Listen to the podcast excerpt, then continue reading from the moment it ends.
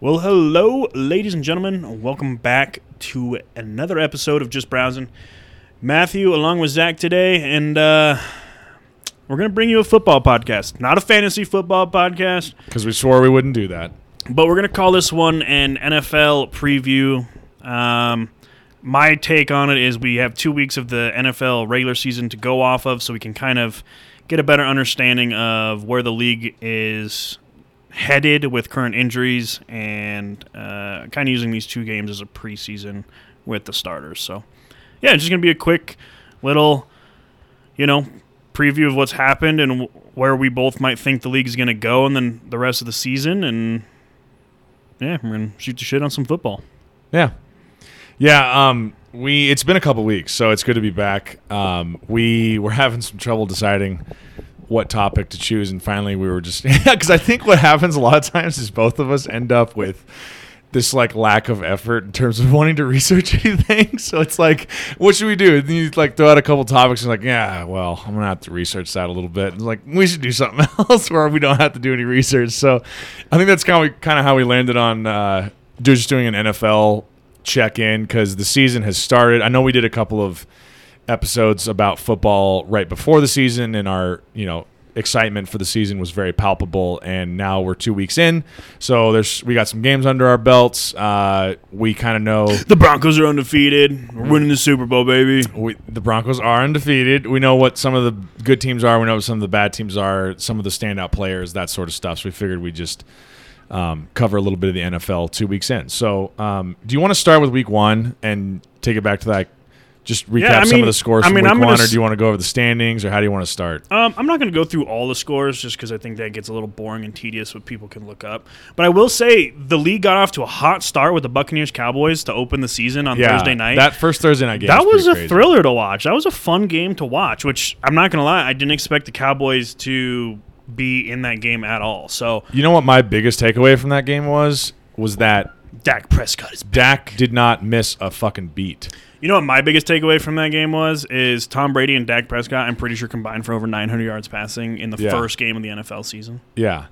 I just did not expect like I'm I'm not like a huge Dak Prescott fan, but I do like him and I don't I don't wish any ill will against him and that injury that he's he suffered last year, especially what was it like 4 games in or 5 yeah, games it, it was early in the season. especially after starting at like this literally MVP level, just astronomical pace, to have such a devastating injury and have his season totally ruined.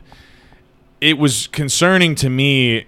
uh, When you see injuries like that, you're like, "Is this guy ever going to come back and Yeah, be the how, same?" how will he come back? Yeah, and so I was I was expecting like a little bit of rustiness to start the season, and there was just none of that. Or I mean, there, might have been a little was, bit, but I, I mean, if there was, it was going to be from both teams on in terms of this is the first time they've actually most of the starters actually played football in you know a year. mm, Well, for the Buccaneers, six months, but you know, so yeah, I was. I mean, I was just surprised looking at that. I thought the Buccaneers defense was going to be, you know, all over him because I would have relied heavily on Elliott to run the ball all the time, and they didn't, and they, and they didn't. They yeah. literally threw the ball like sixty times. I feel So like. I was gonna say just his stat line real quick in that first that opening Thursday night game. He goes he throws the ball 58 times, completes 42 of those passes for 403 yards, three touchdowns, and one interception for a 101.4 quarterback rating. That's pretty insane coming off of being this has basically been like a year or more or less since he's played football. I mean, it's basically like he did not miss a beat No. from the pace he was at for those first few games. Well, I will year, say it was a leg remarkable. injury, so that as in terms of quarterback play, I can understand him coming back a little bit better. But yeah, I still was surprised. I, I was thinking maybe 250, couple touchdowns at Yeah. most. Yeah, that's kind of what I was expecting. Not all of us And- sitting on the edge of the couch going, "This game, Yeah. well, what's happening?" Yeah, yeah. Well, and the crazy thing is too in that game, they threw the ball 58 times. They only rushed it 18. Ezekiel Elliott Trust only had know. 11 carries. I know he's on my fantasy team. So that's something that Chuck has brought up to me a couple times because we've been watching quite a few games together so far through through the first two weeks, and he's like, for them to be paying that guy that much money and him to get 11 carries in the game, that's just.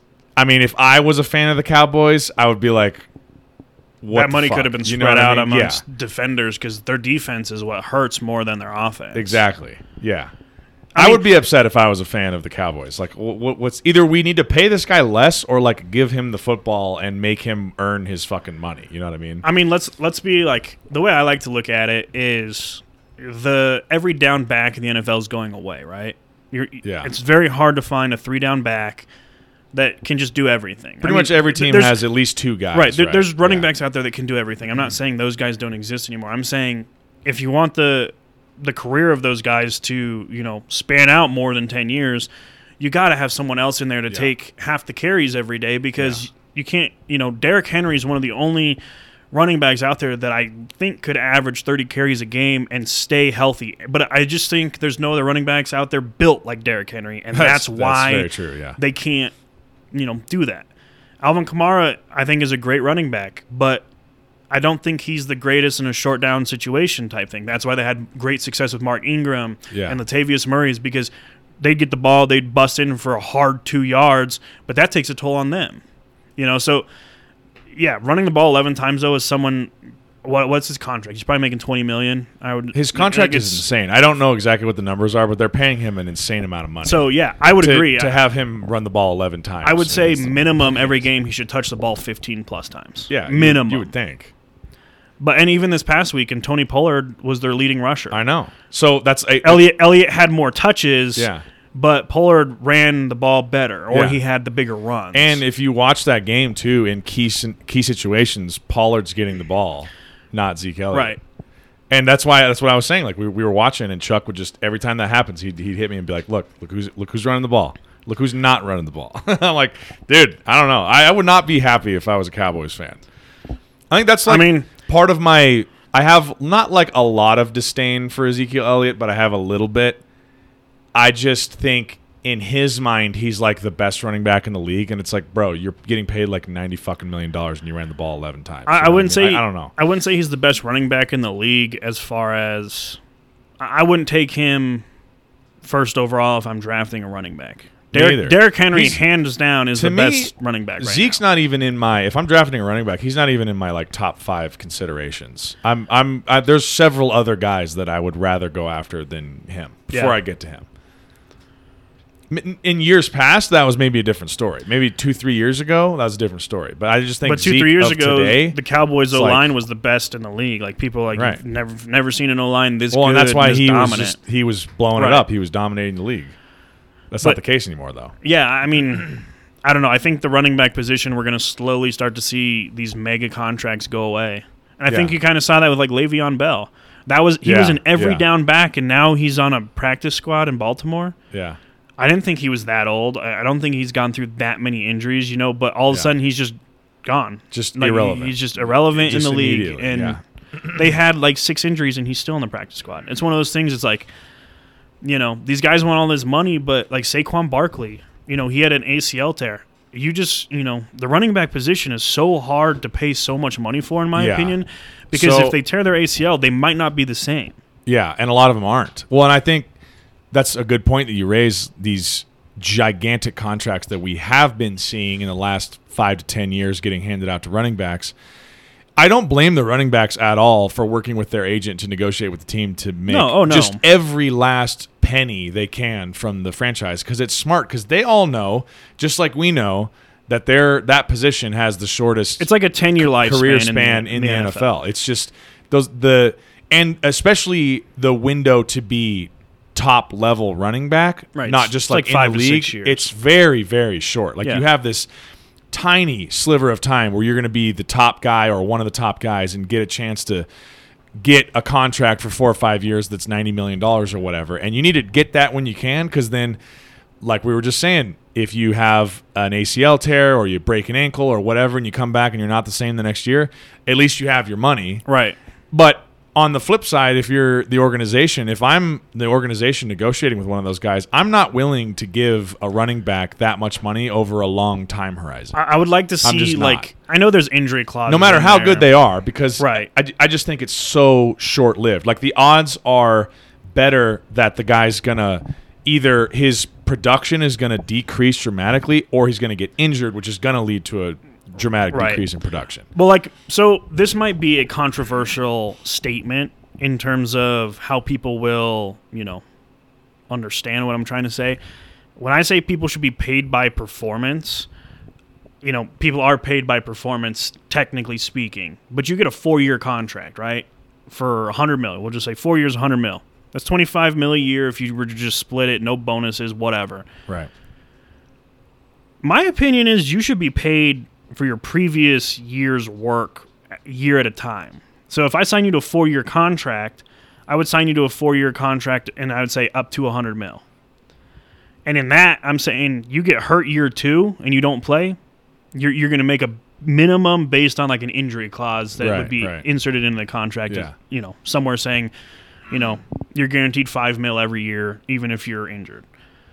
But then I would also say, you know, if you hit this mark, you hit this mark, you hit this mark, you hit this mark, shit, one year you could make 55 mil. Yeah. Because you literally hit every single Yeah. thing. There's like a certain- max you can hit. Right. yeah. But if you don't hit any of those and you're just like, say you're Von Miller and you have two sacks in the year, but you play all 16 games in the old season length, I'm paying you three mil. I'm Right. not paying you 28 mil Right. or whatever he's making. I'm like, listen, you did completely, yeah. you did not achieve what you were supposed to achieve. Yeah. So I'm paying you based on what you gave us. Yeah. Well, and it, it I, yeah, I think I completely agree, and this is why I think, and just a real quick side tangent, you see these things in, you see these type of contracts in baseball a lot more than football, but like I don't understand the whole guaranteed money for over this gigantic time horizon thing. Like some of the baseball contracts are like ten years, three hundred million dollars. Right. It's like, how can you, even if a guy is twenty two, right? Super young in the prime of his career, he's dominating. Let's say he's like Mike Trout level, he's just dominating the league, whatever. You're going to pay him 300 million and you're expecting the level of production that he's doing now to keep up when he's 32? Right. How can anyone predict that? And how are they handing out guaranteed money? It doesn't like like you said it should not be guaranteed. It should be like you can make a maximum of 300 million dollars if you're still hitting Right. 38 home runs a year and you- however many RBIs that you're hitting now in 10 years. But if you're hitting 10 home runs and 20 RBIs, then you're not making that much money in year I 10. mean- you know what I mean? Like it's and those fucking guys never last the 10 year No. contract. Oh, Like, no. They always end up their their level of production decreases dramatically within 3 to 4 years. And then they're getting traded away, and some other team has to take on the burden of that gigantic fucking contract mean- they, they signed. It's I mean, I think I don't understand the rationale on the on. I understand the rationale from the side of the player because it's like, yeah, if, if a Right, give me all gonna, the money early on. yeah, if a team's going to give you the money, absolutely. Why would you not take that? And you're you're protecting yourself because if you do get hurt, you're like, I'm not worried. I got all this money in the bank. I can fucking Well, retire, the and it doesn't matter. But if you're the baseball, all their organization, it's like, guaranteed. I know. If you're the organization, it's like, why would you do that? It doesn't seem like it makes any sense. It's like, how many times has this actually happened where at the end of this gigantic contract has the guy kept the same level of production? It's very, very, Right. very rare. Well, you know what I mean? Like, So like, I don't know. I, I we'd have to. I would have to speak to like an, a sports agent and a GM somewhere to where I could understand the contracts that are being, Yeah. you know, worked on and the wording in them. But I would sit there and I'd go, yeah, you can make up to this much, but we're gonna pay you. You know, we just have negotiating rights with you for four years. That's what we we're saying. We're valuing valuing you at a hundred million possibly for four years, but we have s- just the solo negotiating rights. No other team can reach out to you yeah. and try and negotiate, you know, a contract. We will do that, but it's going to be year to year. yes. Because I mean, and this might be a bad example, but I use it because I disagreed in a in a sense. And again, I don't want to get political with this, but Ja'Wuan James sitting out last year for the Broncos. He wasn't The injured. O-lineman? The lineman. He sat out because of COVID. That's his choice. As you know, every human has their choice to do what they want. That was his choice not to participate. Just like me and you could choose not to go to work. Yeah. But now he's filed his grievance, grievance saying, you know, I think we still paid him.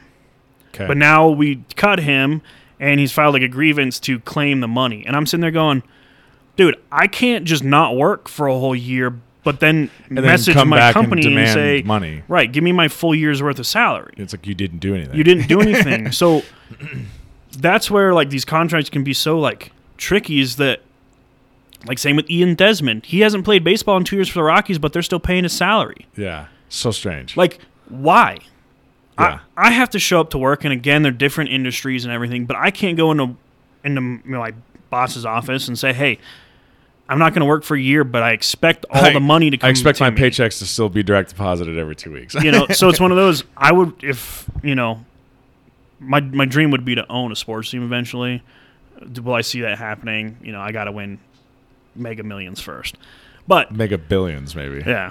But I would sit there and I'd go, we're doing, you know, I would try and restructure the idea of a professional sports contract. Yeah. And I would heavily incentivize the athlete and say, you hit all of these, you could make 55 million a year. Yeah. And I would even, I wouldn't even put a cap on how much they could make. I would say, Yeah. we're going to make a four year contract that is all performance based. You hit this, you hit this, you hit this, you hit this. The limit, you know, I'll limit you at Yeah. at 100 million a year in your salary. Well, and I think the reason why we're having this discussion, and like the reason why me, if you're listening to this, me and Matt are kind of so fired up about this, it's like, especially with football, you're talking about NFL football, where year to year it's so different in terms of who. I mean, you have a lot of the same faces, but there are guys who will have dominant years and then just drop off the face of the planet the next year because they got hurt or for whatever reason. or they went a, to a different variety team of and factors. the team's yeah, they're in a you different know, offense, scheme a isn't the right scheme. whatever. And we've seen multiple instances, like take for example Paxton Lynch. How much money that guy made for how much actual production he put out into the football. Brock field. It's Osweiler. fucking insanity. Same thing. Brock Os. There's a long list of Broncos quarterbacks who Tim fall into this exact fucking scenario we're Case talking about. Keenum, List goes on. So anyway, Joe Flacco. our our point being, it's like the sh- the contracts, i- the way they're paid. I mean, it's literally when you see this type of shit, you're like, this is the reason why like normal people can't afford to go to football games. Like the reason like you can pay some guy who has like eight good games and is just a fucking bum the rest of his career. Fifty million dollars is because you charge normal people like three hundred and fifty dollars for normal ass seats that should cost fifty dollars. And we all go to it because we just enjoy the sport that much. or you sit at home and watch it at home. But then they're still Which making what a lot money of because of a TV Well, deal. and You that- know, yeah, like that's that's the same. It's the thing about the NFL is the NFL doesn't give a fuck because they know they own Sunday. They know it. There's nothing that's going to change. I can't see no any sport in the world will ever come in and say, Yeah, I can't we're going to get more viewership over football. factor that would take NFL off the top of the mountain. I mean, think of another sport that literally owns a day of the week. I mean, it- I will say this though. Well, college football owns Saturdays, but but True. I'll say this: football is the only sport that is played once a week. Hmm. NBA could play night after night. Yeah. Baseball, they literally play every day of the year because they have a three thousand game schedule. football is played once a week yeah, on. It used to just be Saturday and Sunday. yeah. Then they were like, "Hey, we're gonna throw a Monday night game in," and It's then they were like, "Hey, we're gonna throw in a Thursday night game," and then college is like, "Hey, we're gonna do Tuesday night games and Wednesday night games and Thursday and Friday night games," and now we just have football Bro, every day. when the season, we literally do. When the season was starting a couple weeks ago, because college football always starts like a week before Yep, the NFL, week or two right? before the NFL. It was literally every day. There was like a game Monday night, Tuesday night, Yep. Wednesday night, Thursday night, Friday night, Saturday night, And, Sunday, and it just seems and to then keep into going. the next Monday, and then it's like, oh, now this week they're going to cut down on. They're only going to play like Friday and Saturdays, but then now the NFL's back. So NFL's got Thursday, you got college football Friday, Saturday. college football Saturday, NFL Sunday, NFL, Monday. It's like and then all of a sudden, college football is like, "We got a Tuesday game this week," Yeah. and you're like back on Tuesday football, and they're Yeah. like, "We got one day until." I mean, it's it's back." great for sports fans and football fans, but like I love football as much as the next guy, but I get footballed out, dude. If I watch like this past weekend, I watched college football almost all day long on Saturday. I watched I watched NFL football almost all day long on Sunday, and I was just like, you know what? I'm not watching Monday Night Football. I've had enough fucking football. For I can't weekend. I can't get footballed out because I I don't just sit there like if it's a Broncos game, they've got my full attention. Yeah. I don't even like you've seen me watch a Broncos game, like leave me the fuck alone. I'm I'm, I'm into the game. I'm one of those fans when my team Yeah. is playing. But like college football, I'll, I'll sit there and watch it, but I'll do other things. Like I'll you know be I'll be able to be like, oh, I'm gonna miss the game. I'm gonna Yeah. go do this. But I can't get footballed out because when football's not on, I sit there and go, man, if only football was on today. like a Saturday or a Sunday right after the NFL season ends, you're like, it's just crickets. I mean, It- I'm a hockey yeah. fan, so I love when hockey comes on because there's always Saturday and Sunday night games usually on um, TV, and I'm like, yes, you know, hockey, but the the weekend ends and I'm like, I don't have an all day event to look forward to. Well, have you noticed? Speaking of that, have you noticed that like when football is in the off season, so there's no college, there's no pro football, you have so much time in your schedule to like do other things. Yeah. If you're like, hey, I needed to run some errands during football season, you're like, yeah, well, there's a couple of really good college football games on during the day, so I'm probably gonna watch those. And then there's like the big Saturday night primetime game. I'm probably gonna watch that. And Like, I gotta squeeze in going to Home Depot and at this time So and this time. Tomorrow I'm definitely watching the Broncos at 11, and then I'll probably watch a couple of other games, and then I'll probably watch Sunday night football. You're like, I gotta go at like nine in the morning to the grocery store, if or else I'm gonna not be able to go. Or I'm gonna have to go at nine at night, but then, then- I might miss the closing of the Sunday Right, night game, yeah. which is a really good Yeah. game. I'm just So not getting groceries because I can't go yeah. Monday night because there might be a good Monday night Yeah, game, and then. Tuesday night, who knows? This is You what I know, mean. This is Bethune what I mean. Cookman So, might like- take Stony Brook to overtime, and then I'm missing an overtime game. So when football season's over, you're like, oh, I have like all day Saturday, all day Sunday to like do some stuff. like You wake up and you're like, of I don't just got a sitting there. set yeah, of like- fantasy lineup yeah, yeah. today. No fantasy lineup, nothing to stress about. What do I do? It, it is really like I mean the reason why we're sitting here dedicating an entire podcast to football is because we love football. I just think there are some things that are like really blown out of proportion, which is like some of the contracts. It's like there's no reason some of these guys should be making this much money. Right, and It's insanity. I mean, I- there are some guys who should because they Right. are the best of the best. Like they're like the Patrick best. Mahomes, the best billion dollar contract. Yeah. But like there are other guys where they pay them this money, and you're like, based on what? The guy had like less than one good season, Like Joe Flacco. and then all of a sudden he's you're gonna pay him like he's Aaron Rodgers. He's not Aaron Rodgers. Joe Flacco won a Super Bowl, and they're like, "Here, take our entire payroll." And they literally Flacco's paid like, him so much they got rid of their entire Super Bowl winning team because they couldn't afford to pay anyone else. because they had to pay Joe Flacco. And then he was uh, Joe Flacco for the next eight years. and uh, Lamar Jackson enter. So anyway, we got really derailed. We covered one game. Yeah, that's why we're not going to go score by score. But I will say, True. We won't go score by score. So to to loop it back, the opening Thursday night game of the season between the Cowboys and the Buccaneers Was a Buccaneers great way to super start exciting. off the And by the way, uh, we'll hop to week two here in a minute. But shit, Tom Brady looks incredible for throughout the first two games of the year for being 115 years old. dude, I he threw like guy. four touchdowns yesterday and like 350 yards or something. Yeah, I hate the guy, but I got to give it to him. The dude knows football, and It's just remarkable. I just don't I- understand how like people have been saying This is the like best offense he's ever had. Years. Oh, Brady's probably done here in the next year or two. Oh, Brady's Brady, ti- Brady's probably washed up. every time someone says that, I go, "I hope so."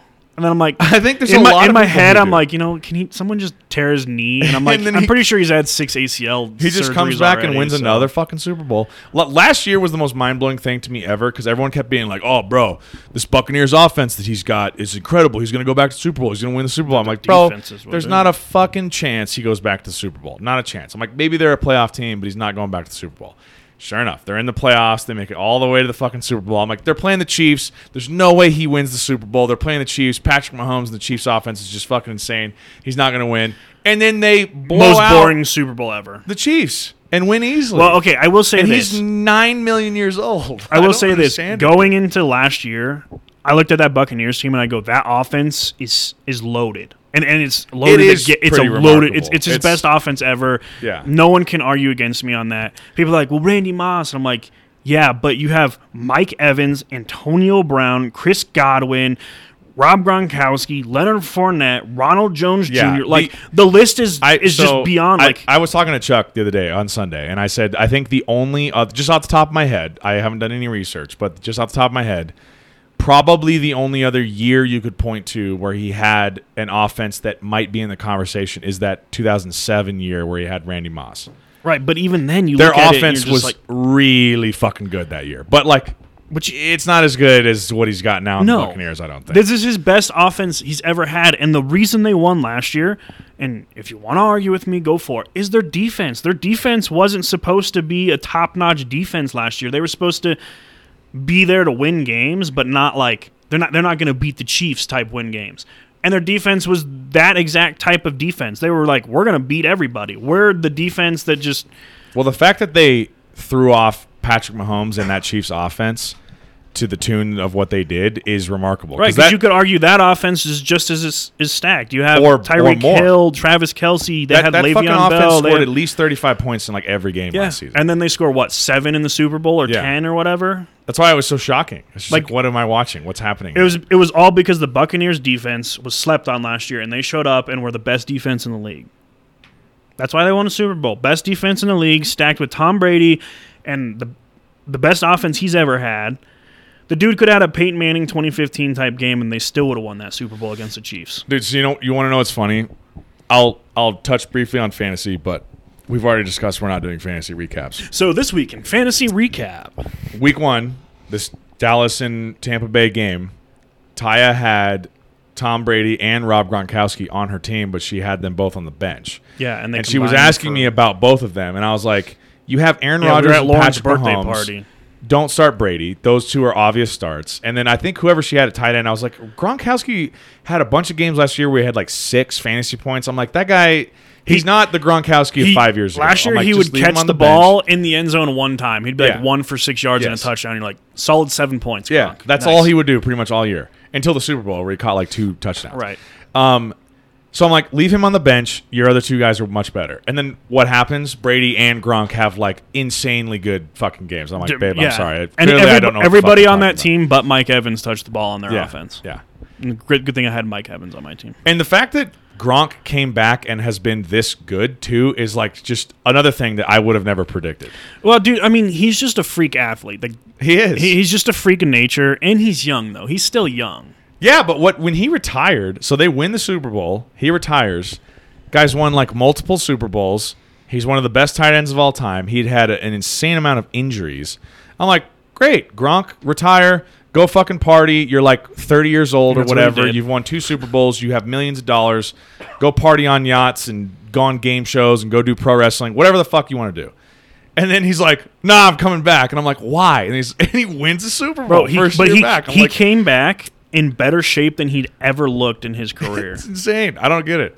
well, they got millions of dollars to spend on their bodies. He so- probably well, and he probably went over to Brady's house and drank whatever fucking smoothie that Brady has Water in his out of the house. Holy he- Grail. literally, he. I was just about to say he gets water from the fountain of youth and like mixes it with fucking.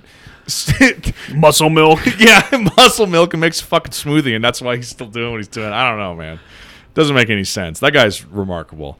I don't. I don't think the Buccaneers repeat, but I definitely could see them back in the Super Bowl. dude so uh, someone was asking me this this weekend they're like who do you who do you see in the super bowl and i'm like The Denver Broncos. you know it's honestly as much as i hate to say it it would not shock me to see tampa bay back in the super bowl Well, so jumping back into our discussion of the like an NFL preview type thing, we can use this. I, I, I going into the season, I thought if Aaron Rodgers bought in with the Packers, I could see them making a Super Bowl run. Um, so far we have a as, weird as far as the NFC goes, I could see them doing it, and then maybe an NFC West team like Seattle, San Francisco, or Yeah. Arizona. Other than that, the NFC to me was kind of like Green Bay, Tampa, and then no one from the NFC East. I'm not worried about the Giants, the Washington football team, the Yeah. Cowboys, or the Eagles. That that that division might end in like a seven nine season again. so it's to me it was Buccaneers, Packers, and maybe an NFC West team. You know would sneak in, but they all have to fight each other. After watching the Saints beat the Packers and Aaron Rodgers looked like he could care less to be out there, but he was just making his 21 million or whatever he's making. Mm-hmm. I go, there is no one in the way of the Buccaneers in terms of the NFC. From what I've seen, that can slow them down to where the Buccaneers will not be back in the Super Bowl.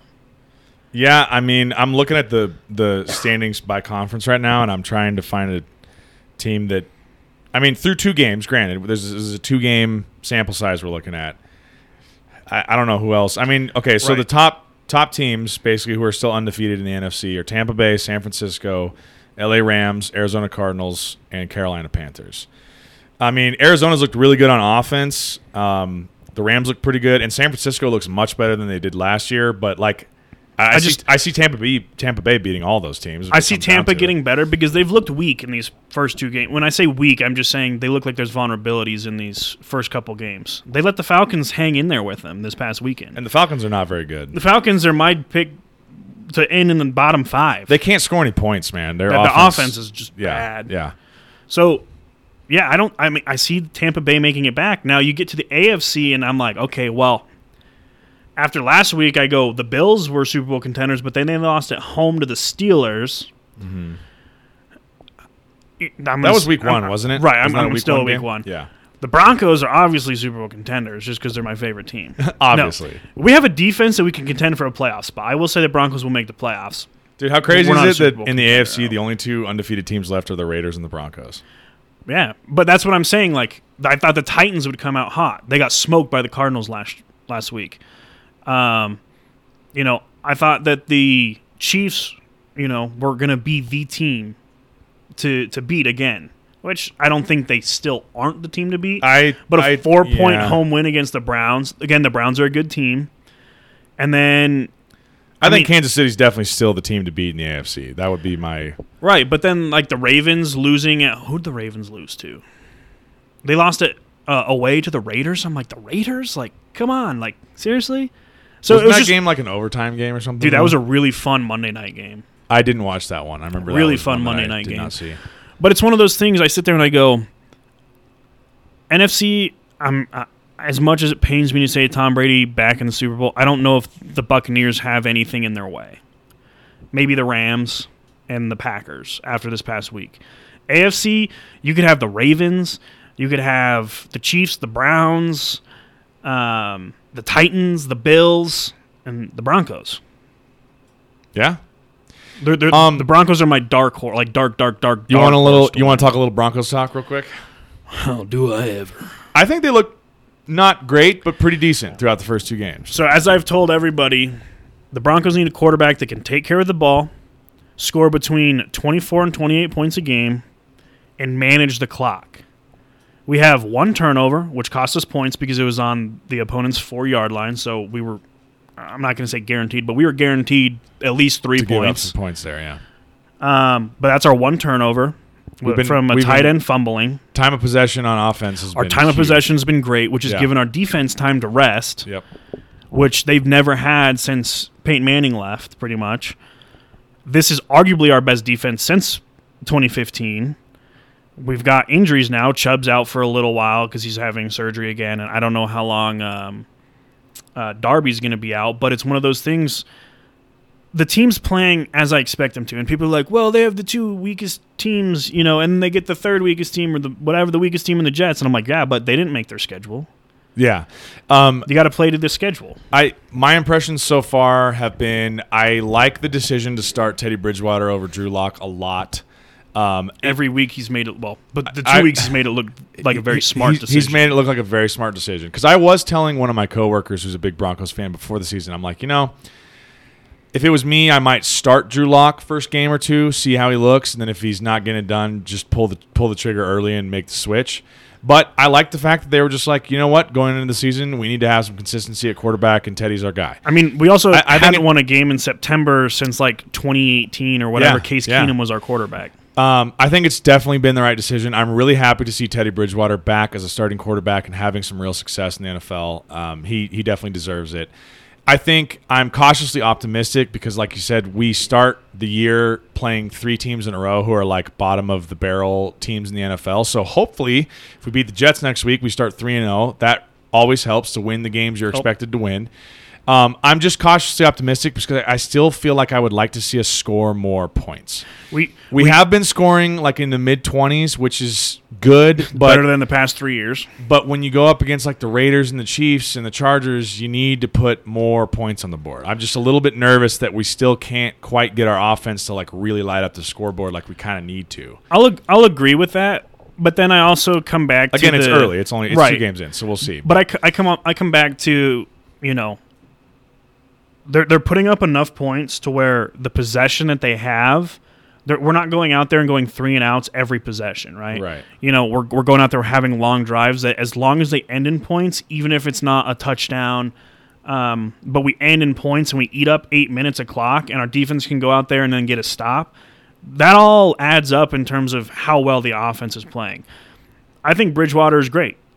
He's looked so poised back in the pocket that like there, there's multiple plays I sit there and I go, Drew Lock would have crumbled, or he would have taken the sack, or you know he would have made a bad decision.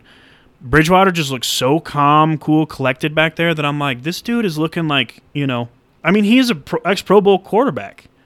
You know, when he played with the Vikings, he was a great quarterback. Yes, he was. And he got hurt, and then he was great with the Saints when he was there. And then Carolina, I just didn't think fit him well. And now he's in an offense which Pat Shurmur was his offensive coordinator in Minnesota, where he was having good success. So now he's back within a familiar offense, which is playing very well. And after this week, we should beat the Jets. It's the NFL, so anything can happen, but we should beat them. We get, I believe, we're at the Steelers and then Ravens at home. So at the Steelers will be our first test. I don't think the Steelers are anything special. They have a good defense. They're always their tough, though. offense is just atrocious. So if our defense can stop their offense from scoring seven points, which I feel like we can, and our offense can maintain the ball and put up, you know, I think the Broncos win next week with 23 points again. Against, or not next week, but the week after against the Steelers with 23 points because I don't think the Steelers have an offense this year. so So I think our first true test comes against the Ravens in week five. That'll definitely be a tough game. Um, just really quickly, listen to this. So I'm looking at like the AFC breakdown, the top teams, and I filtered it by point differential because I was looking at like you know we were just talking about how many points the Broncos are putting up versus how much they're giving up and stuff like that. So through two games, they've scored 50 points. They're averaging 25 points a game, and they've only given up 26 points. They have a point differential of plus 24, which is the second best point differential in the AFC behind Buffalo, who has a plus 28. So you got to think it's trending positively that I think the offense does look better than it has the last two or three seasons I've watched. So if we can keep scoring at least 25 points a game and maybe tick that up a little bit higher, and then the defense keeps playing at the same level they're playing, you're putting yourself in a really good position to win a lot of football games. Yeah. Oh yeah. I think the only teams you would really struggle against are teams that just light up the scoreboard, like Kansas think City. You know what Kansas I mean? City, Baltimore, um, Buffalo, but I don't know if we played Buffalo this year. I can't remember. But it's one of those, you know, and like I've said, and I think we, me and you talked about it. If we can score 24 to 28 points a game, we will win a lot of football games. We're not Yeah. going to go undefeated. That's an unrealistic expectation. I don't think the Broncos are going to win the Super Bowl this year. If they do, great. But I think we could we could realistically end it as a 12 and 5 record and be in the playoffs. I truly think we can beat the Raiders. I think we can beat the Chargers. We could might we might be we might be able to steal a game from the Chiefs this year. You never know. They do look so far throughout the first two games. The Chiefs look um, mortal Right. this year. They're Well- still really good, but they look beatable. You know what I mean? Like you can you stand some sort of a chance to beat them if you play right. And with and your again, A game. as we've stated multiple times, it is early, so this, you know, yeah, we're after basing say week 8, we'll really know yeah, what's going to happen. We're the basing rest this of the all season. off of a two game sample size. So But- I mean, and, and granted, you know something like that. Again, just as a disclaimer, it's like. Two game sample size is really hard to tell because look at Green Bay's two game sample size. Like, Right. They looked like dog shit, and then they looked really good. But It's then like, they, okay, they look so really good against the Detroit Lions team. Exactly. And, yeah. and so, so, you're like, so well, how good is this team really? Right. No one really knows. You won't know until eight weeks from now or whatever. Right, but I mean, looking at the Broncos' schedule, we play the AFC or the NFC East. So we get Washington, we get the Eagles, we get the Cowboys. I don't think any of those teams are like, you know, surefire wins. But I don't think any of the well, I think we could we should beat Washington for sure.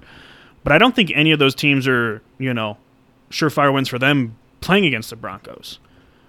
Like we got the easiest schedule, one of the easiest schedules in the NFL. You and I were talking about that. You pointed that out before the season started. You're like, dude, our first three games are really easy. We And should start three and oh. zero. We should start three and zero, and I think the fact that we started two and zero is really promising. But it's like, all right, let's keep this going because you you have to win the games that you're expected to win. Yep. Because when you get to start playing the tougher teams like the Ravens and the Steelers, those are the ones where it's like, okay, if you lose them, at least you've still won the games you needed to win. Right, to And put yourself in a yeah, positive to put situation. yourself in a positive still. situation for the playoffs. Right. So if we could beat the Steelers, say we started the season 4 and 0 and we lose to the Ravens, we're right where we want to be. Yeah, You know, that we're beyond where we want to be in my opinion. I think that that little stretch there right after. So we play the Jets next week. Obviously, Steelers, Ravens, Browns. got Ravens, Steelers, Raiders, Browns. That's Yeah. that's going to be a tough stretch. I mean, those are That- some that- good that's when we will see the Denver Broncos team. Yeah. And cross our fingers they can stay healthy because if we get bitten by the injury bug, it's over. We're one of those teams. I feel like we get bit by the injury bug, it's just over. Like last year and the year before that, like our whole team just like falls apart. And It's just like And it's a long season. It's a longer season this year than it was it's a last longer year. season, yeah. And we've already lost Bradley Chubb, who's played a half game. So what's the word on his thing? What's He's wrong? having a bone spur removed from his ankle, so he's going to have Oh. microscopic surgery. So I hmm. think it's more just letting it heal properly, Yeah. and then So what's that? Probably a few weeks, maybe. yeah, he said he'll hopefully be back later this season. So I'm like, is later this season like you know Last four games, or right? Like when when will you show up? Like when will you be back? So hopefully not too long. Um, The promising thing is, from what I can tell, Von Miller is looking really good so far. he's looking year. Super Bowl 50. Yeah, he's looking like year. top top form. So Von Miller. von if you're listening to this, which I, I know you are, stay healthy. no, but yeah, I mean, we won't be able to tell anything about anybody in the league until probably week eight, and then we'll be able to say, you know, not for sure, but you know, this, these are the good teams and these are the bad teams. Yeah. and these are the Yeah. teams that you just you got to go in and compete against. So, but I mean, through two weeks, we've had really good games, multiple Yes. one point games, great, you know, low scoring or high scoring, close games. I'm just more, you know, I'm, I'm more shocked that, you know, there's certain teams that are losing some of these games. Like, I would have never pegged the Saints to lose to the Panthers 26 to 7. Dude, that was so weird. So I think the two teams that really stand out to me of having like a real dichotomy between game one and game two is the Packers and the Saints. And they played each other week one. So strange. The Saints looked really good week one and looked terrible week two. And same thing, well, kind of the reverse for Packers. Packers looked terrible week one and, And looked really, really good, good week two. night. So it's like, what the hell are we supposed to make of this? You know what I mean? Right. So I mean, I don't know. I'll say the person that stood out the most to me this year, and who I think is the front runner for MVP right now, is Kyler Murray. Dude, The dude's having a tremendous season so far through two Yes. weeks that I would have never expected. I have him in my work league, so I've been paying like, have him in both my extra attention this year than I normally do. But um, I was actually telling um, Caleb the other day about our discussion, how we had we broke down the Jameis Winston versus Marcus, Marcus Mariota careers, and now we've made this little, not really like a wager, but like a you're putting your money on Kyler Murray, I'm putting my money on Lamar Jackson, and we're going to see in 10 years' time who has the better career type thing. So I'm like, it's very interesting to Yeah, see Yeah, we bet a Lamborghini on it. So it's very interesting to see so far. Um, Kyler Murray, I think, is continuing to get better and better. I think the only thing with Kyler Murray that I've noticed that is holding him back from just being like, oh my God, this guy's the MVP of the league is his turnover issues. yeah, He still has a little bit of an issue with turnovers. But the guy is like literally watching a fucking video game like a Madden player out there. It's It- insane. I, I will say I think he's a better passer than Lamar Jackson. Lamar Jackson's definitely a good quarterback overall, but Kyler Lamar Murray's Jackson, cannon, dude. Lamar Jackson, I think you could pinpoint more as a running quarterback in terms of I'm more worried about him beating me with his legs, and that also Yeah. goes to say Kyler Murray has better offensive weapons, in my opinion, Yeah. with like DeAndre Hopkins, and the running backs are better just because the Ravens don't have any running backs because they're all left their ACLs out on the practice field. but yeah, I mean, Kyler Murray, dude, I, I picked him in fantasy because last year he did wonders for me. Yeah. He had a really good year last year, and I, I think he's he's shown flashes of being really good in his first. What is this year three or year four for him? Year three, I believe. Year three. He's shown flashes in the first two years of being really good, but I think if he keeps up the pace he's on now, it'll be like, oh shit, Kyler Murray's like one of the top five quarterbacks Oh, in yeah. the league. That guy's really good. I, I like, and I was talking with someone I think earlier today on it. I go, I like the ushering in of new quarterbacks. oh yeah, dude, I love it. We can't yet say that Tom Brady's out because he just signed like a 14 year contract. But like Aaron Rodgers is getting old, Matt Ryan's getting old, Ben Staff- Roethlisberger. Stafford's getting old, Roethlisberger's getting old, you know, Brady's getting old. You know, Newton's already gone. You know, we're getting into this new it's the Mahomes, the even Russell Wilson, you know, Murray, Jackson, used to be Deshaun Watson. Yeah, I think Trevor Lawrence could be a hell of a player. You know, we're ushering in this new era of quarterback. and don't which I- forget about like Justin Herbert and Josh Allen. And, right. yeah, It's exciting. that's man. just There's a lot of really good young and- quarterbacks. and they're all like a dual threat type quarterback. Josh Allen can run the ball. Justin Herbert can run the ball. Kyler Murray, Lamar Jackson, Russell Wilson, Mm-hmm. Yep. Deshaun Watson.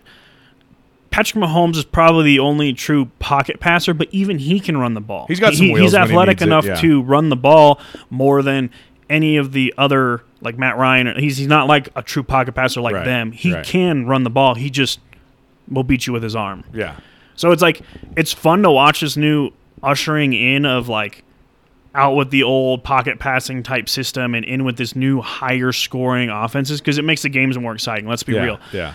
A 10-3 Super Bowl is not fun to watch. Yeah. But give me like a 48 to, you know, 41 Super Bowl where I'm like, "Oh my god, like is this ever going to end? Like who stops who first to Well, win the game?" And you know what I think I've noticed by watching a lot of these young quarterbacks, and in even it's not even the quarterback position. Sometimes it extends to some of the younger receivers and running backs we have now too. These guys are, have like a lot of these guys have this X factor of they're just like playmakers. You know what I mean? Like these guys are not only like insanely athletically gifted and competitive, but they're just playmakers. Like when it when a play needs to be made in a key situation, they step up and make a fucking great play. like Lamar Jackson And that's incredibly exciting to watch. You know what I mean? when Harbaugh goes, Lamar, do you want to go for this? Hey, Lamar, do you want to go for this? Okay. Yeah. And then he gets the first down. I'm like, That was the Sunday night game you're talking Yeah. about, right? For anyone who didn't doesn't know what Matt's Chiefs. talking about. Sunday night they beat the Chiefs. I'm sitting there and I'm going, as a head coach. Now this is this is a weird situation, but as a head coach, I look out at my young quarterback and say, "Do you want to go for this?" And he says, "Yes." I go, "I'm going to trust in him then." yeah. Because if I give the ball back to Patrick Mahomes, whether I punt it or we don't get it, I give the ball back to Patrick Mahomes. That who was has the- Travis Kelce, Tyreek Hill. That was the thing as I was listening to like Chris Collinsworth and Al Michaels break it down in that situation. So for people who didn't watch the game, the situation was basically like the Ravens have the ball. There's not a lot of one at the third. Yeah, the Chiefs forty. Yeah, there's not a lot of time left in the game. It's fourth quarter. They're trying to get a couple of first downs, make the Chiefs burn their timeouts, and end the game basically because they're up by I don't know what They were up they by. were they only let me see they won by one so Yeah. they were only up by one so they were only up by one, I guess. Um, and the decision it comes down to fourth and one. They basically have to get a first down in order to ice the game. Like they yeah have they, to. get a first down they win the game if they, get a first down, once yeah, they win the game. If they or the alternative is you punt it away with like what a minute and ten seconds I think- left or and something yeah, like they would have that. gone the ball I think with like a minute And or you're- don't get it if you go for it Yeah, and you're giving Patrick Mahomes the ball back, and, and, the they one just have to get in a field goal range they don't yeah. score a touchdown The one they just thing have to get that I range. think really it, there's there's there's one thing that you can really say and point to with like certain quarterbacks who come around in the league that are like that dude is just a fucking badass and other teams are scared of him. Aaron Rodgers has that X factor and has in the past. Tom Brady has had that X factor in the past and Mahomes now has it where it's like we literally can't give them the ball are willing to risk going like losing this game, going for this fourth and one because we're so scared of giving him the ball back because there's like you're virtually guaranteeing that he's going to march right down the field I and mean, get his team in a, position a to score. prime example of that is week one when the Cowboys took the lead over Tom Brady. Tom Brady had two timeouts left and like a minute 20 to work Yeah. with. It's We, we were all sitting on the and too many couches looking at each other and we are like, Tom Brady has a full 15 minute quarter ahead of him and he just has to get into field goal range. yeah, And for some reason, and I'm not saying it's easy, but no defense in the fucking league can find out how to stop Tom Brady, Patrick Mahomes, or Aaron Rodgers in a two minute situation moving Yeah. downfield. I'm like, I'm not saying it's easy, but like, you know they're going to throw the ball, yeah. and you know they only need to get in field goal range. I think that's the thing that makes it even more impressive. It's just like they know the other team's defensive coordinators and defensive t- players know what's coming, and they still can't stop it most of the time. Oh yeah, like like even going back with Tom crazy. Brady when the Broncos won the Super Bowl in 2015, we had to beat the Patriots in the AFC Championship game. yeah, yeah. We were up by eight points, and I'm like, all right, we at least can't lose this game. Whether they score a touchdown and get a two point, we Yeah. can't lose the game. But why did we give Tom Brady the ball back with a minute? That's too Our much defense time was so good, and I'm like, time. okay, our defense is good this year, though. We're gonna get a stop. We're gonna win the game. No, big play to Gronk down the middle. I'm like, can no one guard this? Like, just tackle him in the middle of the field if you have to. Yeah. Literally hold him at the line of scrimmage for a five yard penalty, but you run some cl- time off the clock. Yeah, No, like 40 yard play. And I'm like, I'm sitting there like fuming. I'm like, why? Like, just stop them. All of a sudden, they're in the end zone. I'm like, we're going to let them tie the game, and we're not going to go to the Super Bowl. And then we luckily got a pick in the end zone because Yeah. we pressured Tom Brady. And I'm like, why though? Why were we ever in this situation when it was completely avoidable? It's like um, it- there's just certain. And, and as a fan, if you watch a lot of sports, there's there's like this untangible thing that you can just feel in the air when you know something's going to happen. If you've watched enough basketball Oh, yeah. games or football games or You get whatever, that vibe from You get like the what's vibe, happening yeah, on the, and- the floor. one of those vibes is what we were just talking about, which is like your team's up, but not by enough to be comfortable. You're playing a Tom Brady or you're playing a Patrick Mahomes, and they have a minute and a half left with two timeouts, and you're like, I don't like this. I don't like this at all because he's going to come down. It's too much time. He has timeouts and he has too many weapons. And sure enough, you, you know, you've just seen it too many times. It's like the basketball comparison would be like your team's up by three or whatever, and you're playing against Kobe, and Kobe's coming down the court, and you're like, I don't know, man. I just got a bad feeling Kobe's gonna fucking. He's just he's got it, the look in his eyes. Yeah, and you're like he's, he's just gonna, come make down it and score. Yeah, like and then they're what's gonna get gonna the ball back and they're Yeah. gonna win the game somehow. Yeah. And the worst, the worst feeling ever is when you're watching your team, whether it's basketball, baseball, football, whatever, and you're barely holding on to a lead, and the other team is inching back, inching back, and you're like, oh my god, we're gonna fucking blow this game.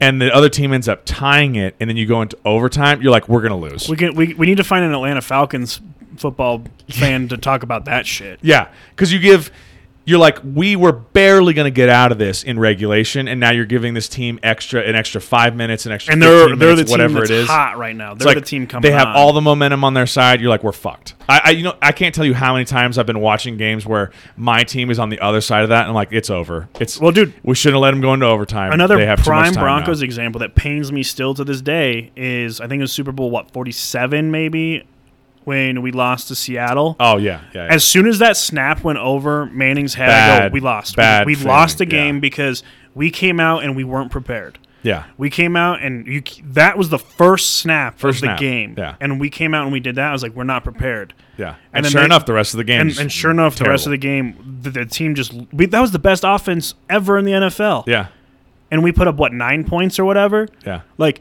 was like forty three to nine or like something. no bad snaps like that all season long. Yeah, Boom over the head safety, and I'm sitting there Yeah. going, this this is game's over. Yeah. Like this game is over. And then you jump to 2015 when we won the Super Bowl.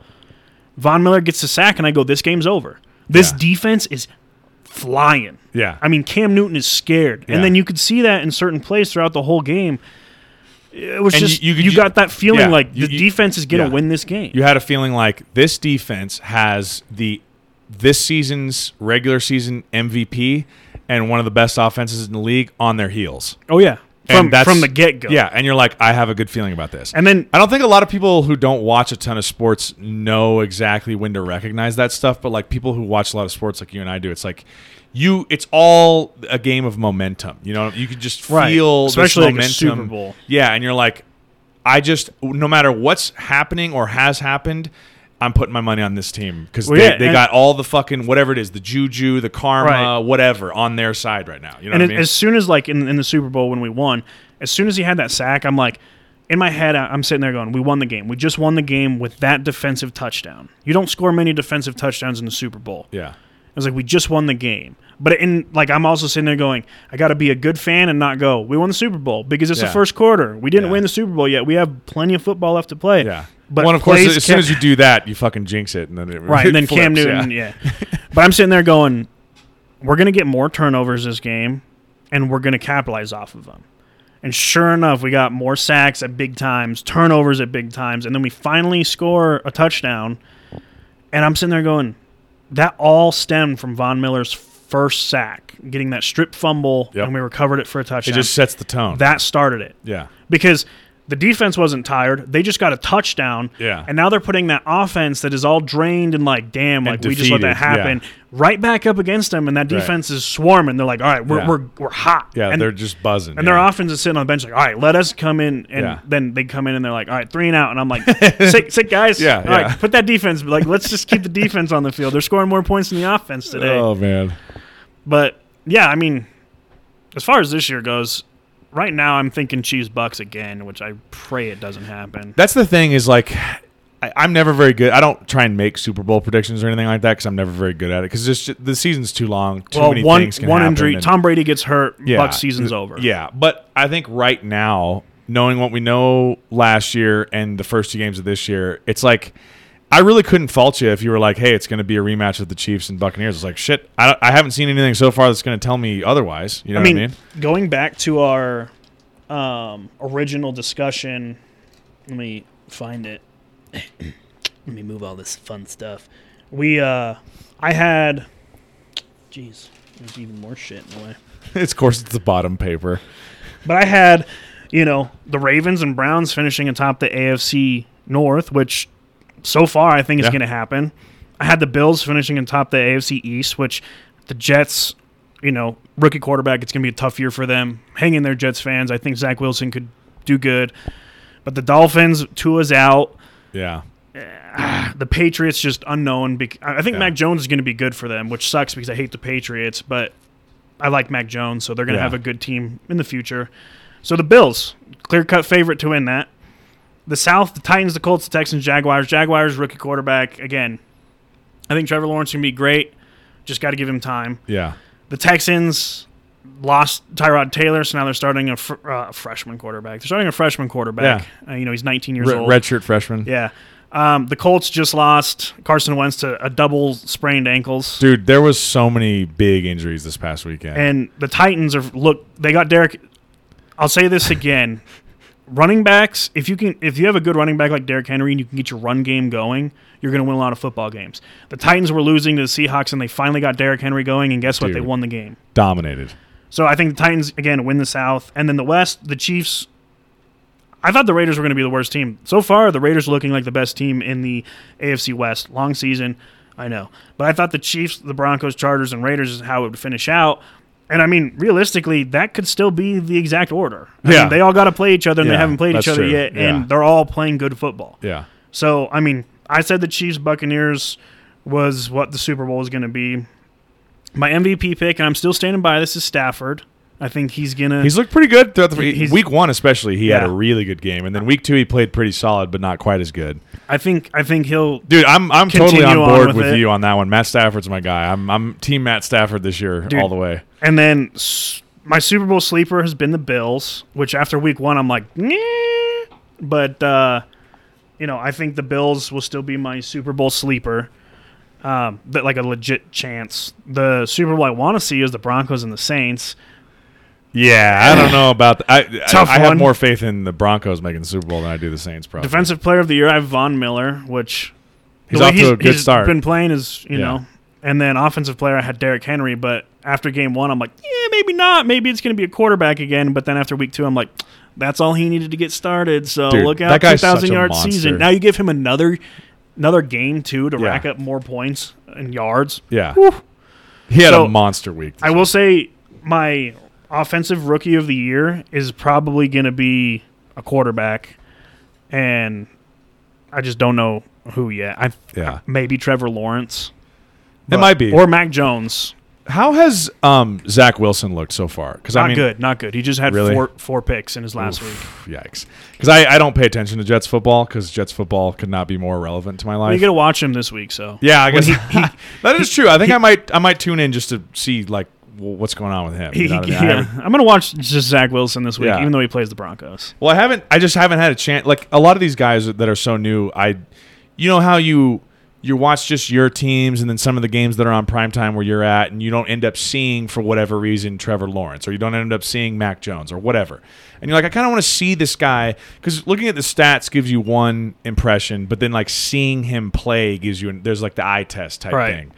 And so I just I don't know. I kind of want to see Zach Wilson play and see what he looks like. So- Again, he's on a bad Jets team, so Dude, they, they got to that's the- give him time. They got to. That's the thing is, I, until the Jets turn around somehow from being like the worst team in the league, any quarterback who goes there who is worth his salt is gonna look rough for a while because he's just surrounded by a team that's just terrible. You I know what I mean? Same It's with just- like the Jaguars. It's so hard to look good there. they have like some good players, but it's one of those things like they just don't have like a good solid just- team. Yeah, they're just not a good team. I think it's also funny. Like it's got to be hard on Trevor Lawrence too after playing at Clemson for like the last three years and just I don't know, dude. He saw a lot of orange this weekend. I mean, there was a lot of orange in the stands. It looked like he was at a Clemson game, and they didn't even sell out. I think that's one thing too you can notice. There's like, you know, I would say Denver's a destination for football. If we have a good team, like we're gonna pull in big name people to come play here. Yeah. One, you know, we're gonna find out on Sunday with how the Denver fan base is finally back, and we're two and zero for the first time since what 2017 or whatever when Case Keenum was here. So it's one of those things. It's like, you know, we finally have a good football team. We're two and zero, and we're coming home. That place is gonna be rocking. Like, Yeah. football's back, and this is the first time they're gonna have like fans, fans back in over a year. So it's one of those things. It's like, how do rookie quarterbacks handle? You know, Yeah. he was at BYU. He's going to come into a really hostile environment, that's for sure. He's gonna come into a hostile environment, but he's also gonna come into a fan base that's like, you know, a true fan base. The Jets fan base, they might be, have some good fans there, but they're not like they're like, oh, he threw four picks, get rid of him. Like it's dude, it's his second career game. Yeah. Well, and I don't think New York's exactly known for the Jets. Out of all their teams there, I don't think the Jets are like the team that everyone No. roots for. You know what I mean? The Giants will probably be number one there for football for a while. Yeah.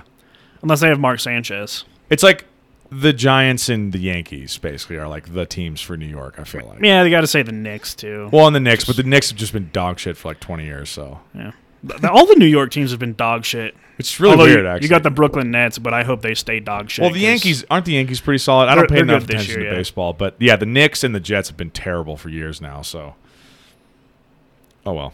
I mean, if you're in New York, you have like 90 sports teams to root for. but so- also fuck you. all right. It's really aggressive. Ah, that's just how New York was. Ah, I've never been to New York, and I'm never going to New York. We were actually just. I'm not going to get into it. Never mind. That's gonna Nope. be. A, I was going to go yeah. on a really weird tangent, but we're not talking about that. We're talking about football. But yeah, I mean, uh, I think I pretty much covered all I wanted. I mean, we we shot the shit about Yeah, I mean, the it- NFL through week two. That's kind of all I wanted to cover. maybe we'll Um, come back here in like six weeks after like week eight with more of an in depth of how we truly feel the season's playing out, and um, give you more of an honest opinion at that point instead of uh, you know, this is kind of like a You want to touch on college football real quick before we wrap up? College football, I don't know what the fuck's going to happen. Clemson doesn't look like Clemson. The only team that's strong out there is Alabama, but Florida And made Florida- them look weak. So what I was going to say is I watched the entire first half of Florida Bama, and so Bryce Young is Bama's new quarterback, right? He's their He's he's, their new guy, quarterback, freshman quarterback. Making like 1.2 million. Yep. At the end of the first quarter of the Florida game, he had like 130 passing yards and three touchdowns. First quarter, yeah. and they're up by like three touchdowns or more, three touchdowns and a field goal or whatever it was. And I'm like, all right, it's but okay, before halftime, Florida gets like three stops in a row on defense. I'm like, okay. You know, Florida, big time national program, SEC program, they're gonna make Bama work for it. But I'm like, I still I was just so blown away by the weapons that Bama has on offense. I mean, when you watch Bama, I I was got another like 6'3", 280 I- pound running back. I was telling Taya, I'm like, when you watch Bama, like I've watched a lot of college football through the first three weeks so far this year, and really any other team from any other conference on any given Saturday is going to be a pretty even matchup. A lot of them will, except for Bama. They're just on this whole other stratosphere of college football, and because every guy they have at every position is like the best of the best from the country. So they have like this amazing new freshman quarterback. They have an amazing, gigantic beast of a running back.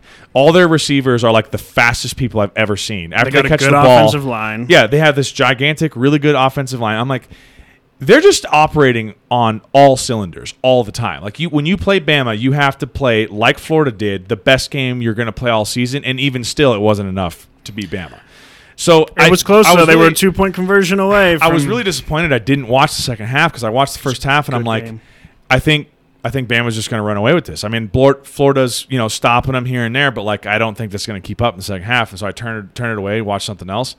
And sure enough, I come back. I'm like, oh, fucking sick. They only won by two. I missed a really exciting second half. But Yep. um, anyway, yeah, there's been some. Uh, I I think what was it last weekend? So not not this past one, but the one prior. Um, Oregon beat Ohio State, so Oregon's like looking like the real deal out of the Pac-12 this year. the only team that looks good out of Yeah. the Pac-12. Yeah. Um, hey, my New Mexico State Aggies won this weekend, so Woo. they're they're one and three. First win in program Carolina history. yeah, they beat South Carolina State, so one and three. Go Aggies! My Western Mountaineers are three and zero. Hey, nice. Yeah, and I think they play Fort Lewis this week, so they should win, and then they go to travel out to like the number five ranked team in Colorado School of Mines. So Oh, great. Yeah. We'll see how much they're really good. Yeah. But I've been enjoying the college football. There's been some really exciting games so far this year, and uh, I just like that it's besides. I wouldn't even say Alabama's a surefire thing this year. They they're yeah, they they don't look as dominant as I expected them to. Their first two games they did, but I'm like, you played Miami, who didn't look good at all. yeah. That's the thing is and like then you played like Stony Brook or whatever, like Right. some bad team. I- so I expect you to win. That's the thing. Like every year, Bama is far and away the best team in the country, basically every year. And yet, I feel like half the Saturdays I tune in in college football, they're playing like Mercer, and I'm like, why the fuck is Mercer on Bama's schedule? Why don't they play tougher teams? Got to bring Like, in them millions. it bugs me that it's like, why aren't they playing? I want to see Bama every week playing like a top 25 team. Because that would be the only reason it's even entertaining to watch. Because they're if they play Mercer or Stony Brook, it's gonna be sixty three to seven every time they they match up. It's not even gonna be close. But I mean, like the Big Twelve, you have Oklahoma, but Nebraska, who hasn't looked good all year, They didn't- made them made Oklahoma not look good. Yeah, they only beat Nebraska by like seven And points or something. or Texas, points. who was supposed to be like the second best Big Twelve school, went and played Arkansas, and they got smoked the week before. Yeah. So it's one of those things. It's like, what's happening?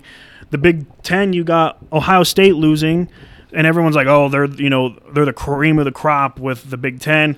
Penn State's looking great. Iowa looks just fucking Iowa's really good. like a team I've never seen from there before. They've always had like a top 10 program, I feel like. They just couldn't get over like the Ohio State hump. Right. You know, Michigan State's undefeated, looking good.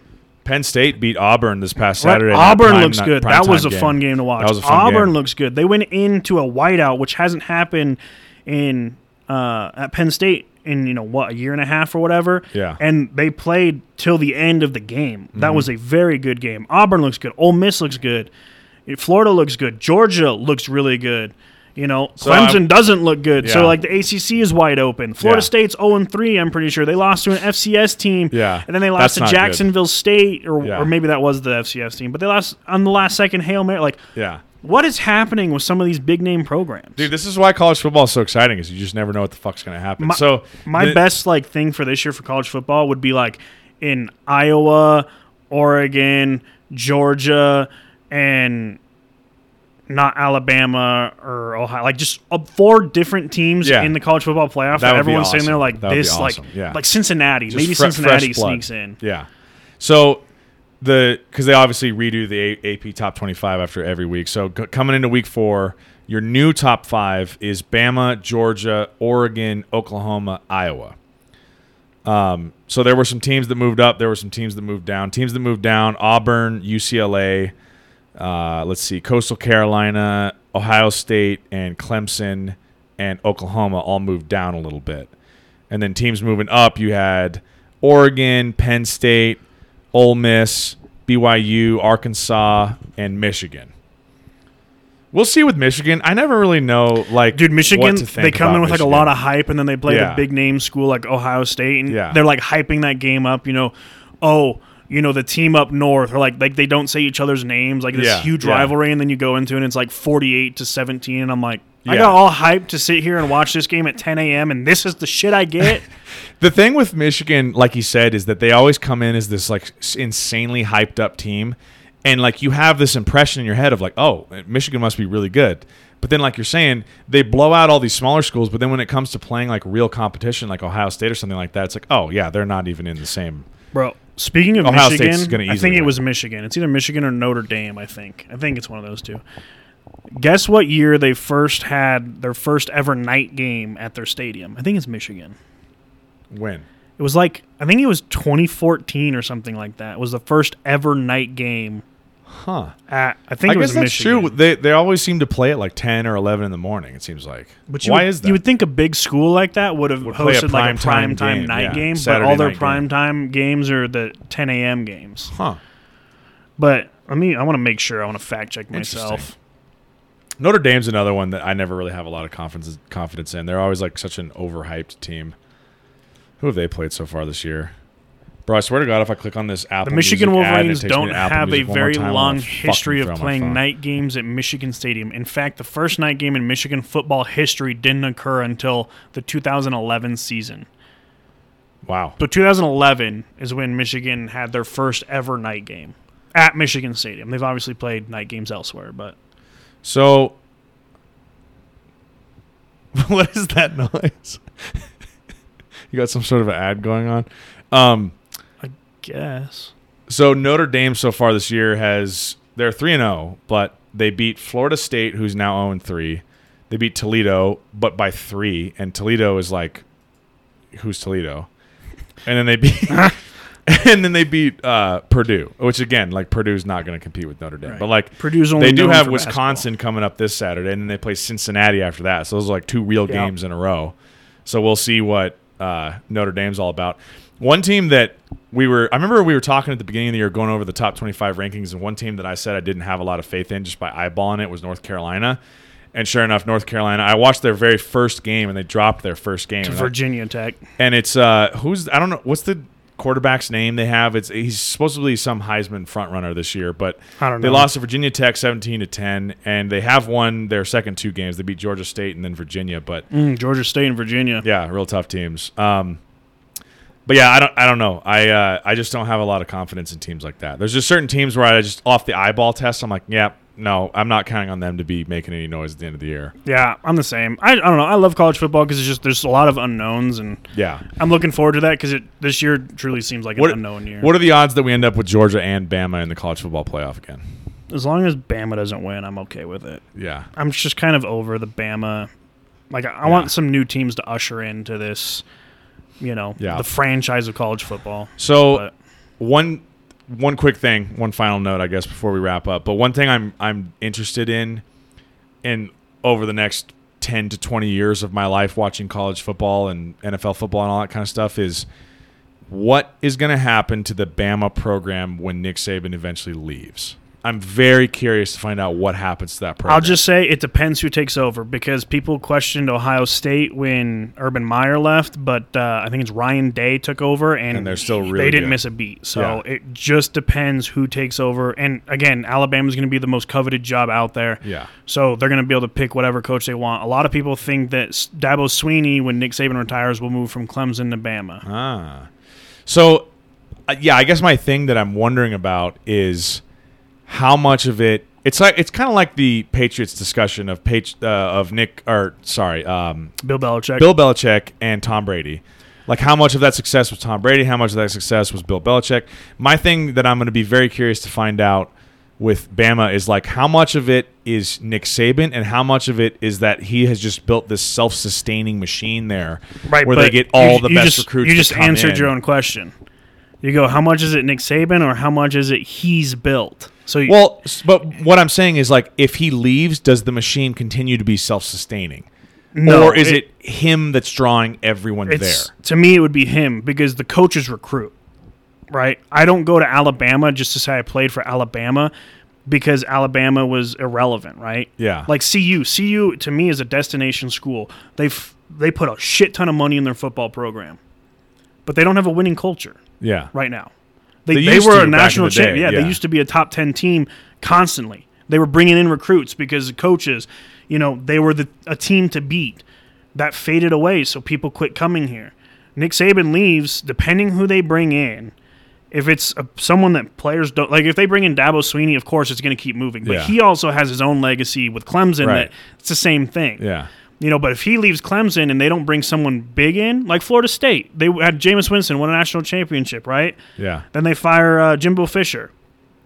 Now Florida State's been irrelevant since. That is true. You know, that that to me is a destination school. Yeah, But no, they're irrelevant. They're losing. They're 0 3 this year, losing games they should have never lost. yeah, and and that's why like I think it's such a it's going to be such a curious case study because you've had multiple instances of programs like take for instance Texas or USC or Oregon or Florida State where like in the past have been national championship level teams and programs year in year out and then their coach their big coach leaves and that program falls I mean, from the I'll- top of the I'll- mountain I'll down to use- the bottom of the heap. I'll use But Chip Kelly at the Oregon. One, the one team that has not really had that has been Bama. So it'll be interesting to see happen. Like, does the rule that applies to everyone else in college football also apply to Bama, or they're like an exception to the rule? You know, I think mean? they're an ex- they might be an exception depending who they bring in. yeah, It, it all depends on who they hire because if they hire someone that can't keep the winning culture there,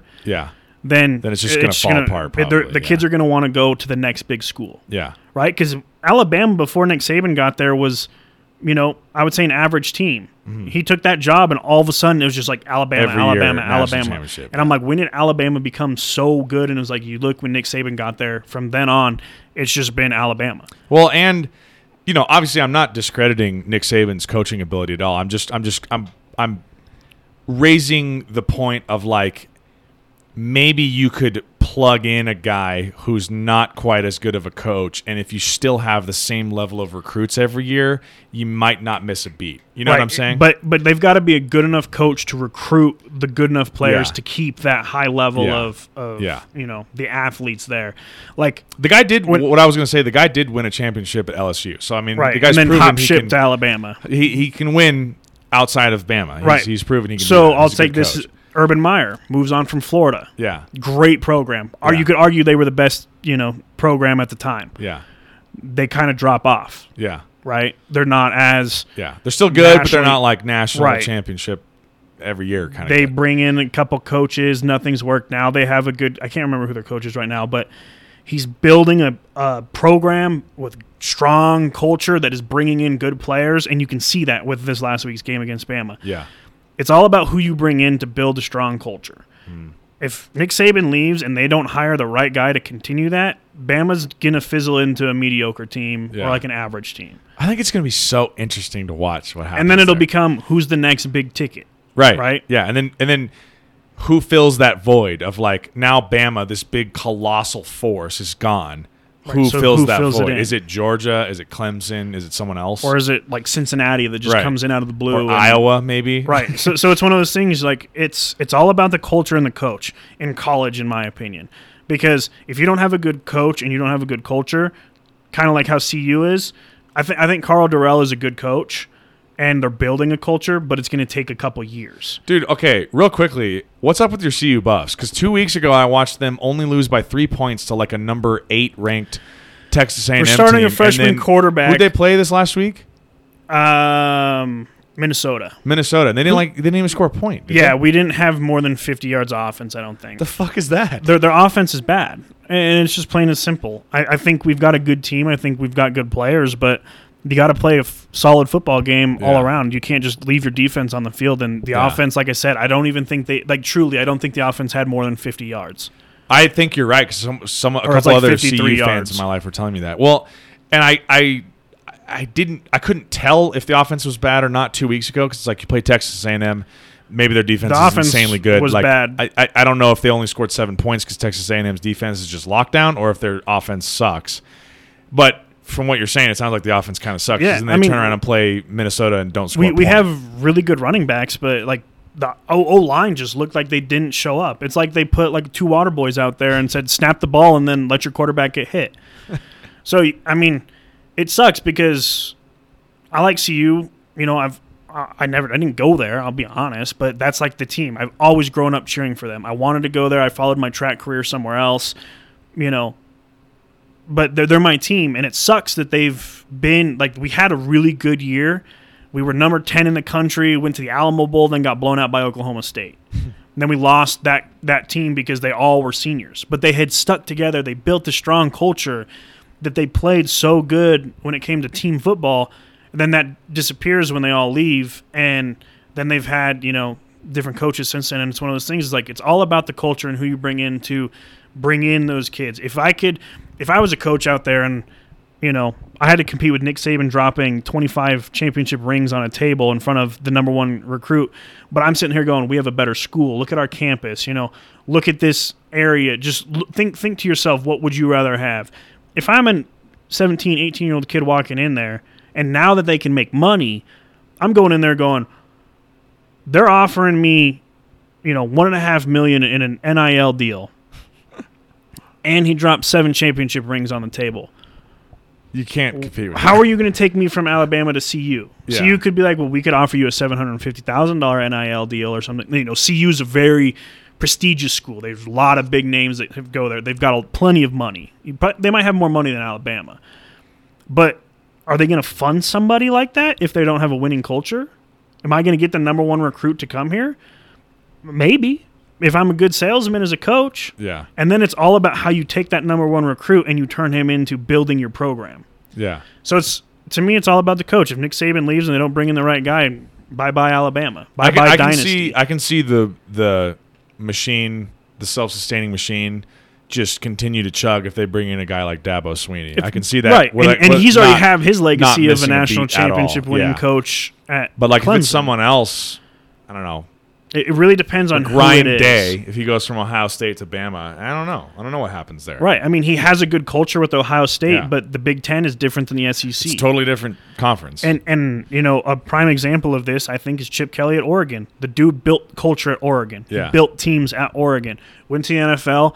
I think he kind of got exposed in the NFL. Yeah. He's at UCLA. They got all hyped up this year. They beat USC. Or uh, no, they didn't beat USC yet. They beat Stanford and who they they beat LSU. That's who the big name. oh, they beat LSU. yeah, that's right. That's right. And one. and then they jump from not ranked to 13th, and then they just lose to Fresno State. So it's one of those things. Is like Chip Kelly has a big name, Yeah. but why isn't he building a program like UCLA? Again, UCLA, massive school, tons of money, great location for kids to want to go in LA. What's happening? Yeah. So it's it's all about the culture and who the coach comes in. I don't think there's any coach out there, maybe besides Dabo Swinney, that could replace Yeah. Nick Saban and keep the success. He's the one guy that comes to mind where it's like uh, Now, he he's he seems like a very obvious fit there. Now, when he retires, because he's not going to get fired and he's not going to just quit abruptly, he's going to retire. How does the Alabama? If I'm an Alabama fan, you have to learn to tamper your expectations. If I'm an Right. Alabama fan now, Right. I go in every year going, "We should win the national championship," it's and you can have a legit saying to say that. national championship or bust every year. If he leaves, you got to go. Hopefully, we can get back to the national championship, depending who they hire. If they hire Yeah. Dabo Swinney, they're you know same shit. We should win the national championship Yeah. if they if they hire some guy that some people have heard of, but he's not like you know a house name, I go I got to tamper my expectations down. Yeah. Hopefully, we win the SEC West, Yeah. And then you know we'll go from there Yeah. because they're all going to go. yeah. Oh, we're national championship bound, and then they're going to go. and then if you they know, don't six make and the six or college football something. playoff, and yeah, then they just everyone loses their minds. because I think they went ten and two one year with Nick Saban. I don't think they made the college football playoff, and it was like fire Nick Saban, like get rid of him, and I'm like, who are you going to bring in? Right. And then like the next like five years, you win national championships. Yeah, what the yeah. fuck? What do you mean? Fire Nick Saban. You're ten and two. but oh man. But yeah, I'm looking forward to football already now. Now it's Tuesday. Got fucking two more days to go. Right. Yeah, I've, I've been enjoying this college football season, and the NFL season's been really exciting so far through the first two weeks. So I've just been enjoying football. yeah, Just love it. I'm also two and zero in both my fantasy leagues, so I'm happy about that. I'm two and oh zero and one and one and one in the other. Not bad. So we'll see. It only matters in our league until the playoffs. All you got to do is go one and zero week one in the playoffs. And Yep. but speaking of that, I need to get with Zach to get plaques made. I have the Sacko Okay. uh, above my Yeah, text him because I don't know. I haven't heard a fucking peep about what's going on with the Yeah, because so. it's Brandon Stevens. Congratulations on being the worst team last year. Now I have a ball sack trophy above my microwave. all right. Should we But, wrap uh, this up? Yeah, everyone, thanks for tuning in. Um, sorry we didn't get an episode out last week. Just life happened, and you know we're here now. So thanks for tuning in. We'll get an episode out hopefully next week. Um, I think we're gonna do probably something on technology. That was their idea. We just couldn't narrow it down. I'm thinking we do something on like technology and its advancements in the last 20 years because we can kind of touch on that since we've, you know, that's kind of our era of technology. And I kind of think we can just have like a free floating conversation about it because we can go from dial up internet and cell phones to, you know, where we're at with like Teslas and stuff like that. Yeah. So, Space. you know, it might be a broad topic to start with, but we'll just kind of hit some fun points and that'll, I think, leave it open to some open discussion in another episode. So, um, yeah, we'll be back next week with another episode. And uh, thanks for tuning in. Till next time, everybody.